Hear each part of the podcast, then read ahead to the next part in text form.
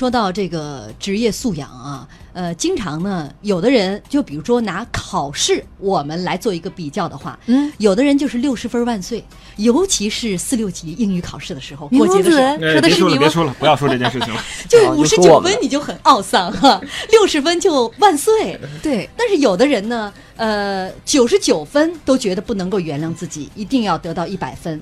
但是有的人一百分能够拿到一百二十分的成绩，在职场上这一类人，通常会被称为叫做职场赢家。嗯，我们为大家先介绍一位西汉的能神，呃呃，西汉的能臣张安世啊。这个人呢，他其实属于一个官二代，他的父亲张汤就是一个酷吏啊，是在这个当时汉武著名的酷吏汉武帝时期特别著名的酷吏。他父亲为人其实非常清廉，就是手段比较老辣一些，所以落下一个酷吏的称号。他因为得到这个父亲啊当官的呃这样的一个原因呢，所以很年轻的时候就以郎官的身份在尚书令手下做事，相当于一个小秘书了。尚书呢，就是皇帝的秘书班子嘛。皇帝了解天下大事，除了通过三公九卿，就是靠尚书了。那这个三公九卿五日一朝，并不是天天能够见到皇帝，平时很多奏章往往要汇集到尚书这个地方，然后呈送给皇帝来预览。张安世在尚书手底下这么多的小办事员里面能够脱颖而出，并被堪以大任，是因为这样一件事情。有一年呢，汉武帝出外巡查，在路上啊丢失了三箱书。当时他问遍身边所有的人，没人知道这书去哪儿了。然后大家都在不知所措的时候呢，张安世在一边默默无闻的就把书中的内容默写了一遍，然后呈送给汉武帝阅览。尽管当时这个书啊不是纸质的书，都是很厚重的竹简，但是一口气能够默写下来三箱竹简的内容，也足以令大家惊叹了。后来汉武帝重金悬赏找回了这三箱书，这汉武帝也是有心人啊，把这三箱书呢拿出来跟张安世写的仔细对比，竟然没有发现一丁点儿的差错。汉武帝这下就觉得如获至宝啊，将张安世提拔为尚书令，不久又提拔他为光禄大夫。嗯，其实相当于张安世适时的抛出了一个王炸，这个王炸瞬间让领导认可了自己的能力。那我们今天，呃你说梅公子，嗯，我您继续，您继续。没事，你你可以开始。对我，我是觉得一个人的职业素养，其实在，其实张安世啊，在历史的记载中，他平时很低调的，也没有人说他是个神童，能够倒背如流。但在关键的时刻，他的这个技能或者这个外挂技能，他展现了，这是他平时下功夫的这个表现。但同时也表示他平时还是很低调的，不轻易炫耀自己的技能。嗯我觉得这是可以的。这就是我们平时经常说的那句话嘛，机会总是给有准备的人，前提是他有准备，而且是在非常恰当的时机打出了这张王牌。而且通过这件事儿，我们也看出来，有一件这个非常重要的职场技能是多么多么的，呃，在关键的时刻给自己有这么大的帮助。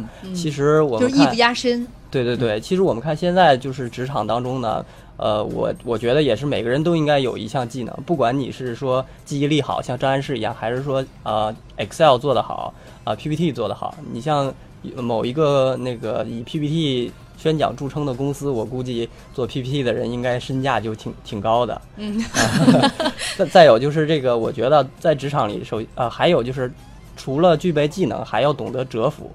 就像张安世一样，呃，他不是说平时我经常拿这个技能出来炫耀，而是在关键的时刻，我一次爆发出来，能够脱颖而出，让领导看见你。嗯，这样的平时这些技能没炫啊，对，炫了也没有用。给大家给大家分享一个故事啊，真实的故事。我在十几年前有幸听到一位我们国家著名的射击运动员王义夫的讲座啊，他是很厉害，可能现在人很多不知道他，他现在是国际射联的副主席。他出道的时候可能跟小丁姐差不多出道啊，已经很久以前的事情了。他是六朝元老，然后你他今天说话不太走心啊，哦不好意明公子不像你这智商这么 高的人说出来的话。台上有一双犀利的眼神射向你吗？呃，看来我应该折服一点，不好意思啊，我继续说了啊。他早年的时候就是也是也是神童出世啊，但是呢，他就有个很好很不好的习惯，喜欢炫耀。他八八年第二次参加奥运会的时候，犯了一个很严重的错误。他在比赛前一天去跟别人打游戏去了，跟一帮当年的年轻各个国家的射击运动员打什么游戏呢？打射击游戏。打了全场第一名，欢呼雀跃，那真的都是炫耀。遗憾的是，就是由于他打了一晚上的游戏，第二天正式比赛的时候，他有失准星了。就像我们去模拟那个驾驶啊，跟真正上路路路考，那完全是两个不同的概念。所以这一次给了他很大的教训，不能轻易的炫耀自己，要随时要折服。于是他就不断的锻炼。这个人他的就是职业生涯，他的战绩还是很辉煌的。他自己说，他是自己练习的时候，把眼睛由一点零打到了零点一。可见下了多么苦的功夫，但每一次都是为了四年的奥运会，而从来不是为了炫耀自己的技能。没错，呃，所有的技能，如果你走在职场当中的话，这些技能不是用来炫耀的，而是用来解决问题的。张安世他通过这样的一次替汉武帝默写了三箱竹简啊，这个事情让汉武帝大吃一惊，也觉得这是一个人才。不仅仅是说他能默写，而是他非常的有心，他能够记得住这三箱书。他作为一个小秘书，他做到了他的职责范围之内，就是领导身边带的这三箱书都是些什么，丢了哪这个这个内容，他能够凭自己的记忆能够记出来。相信很多人，你想想。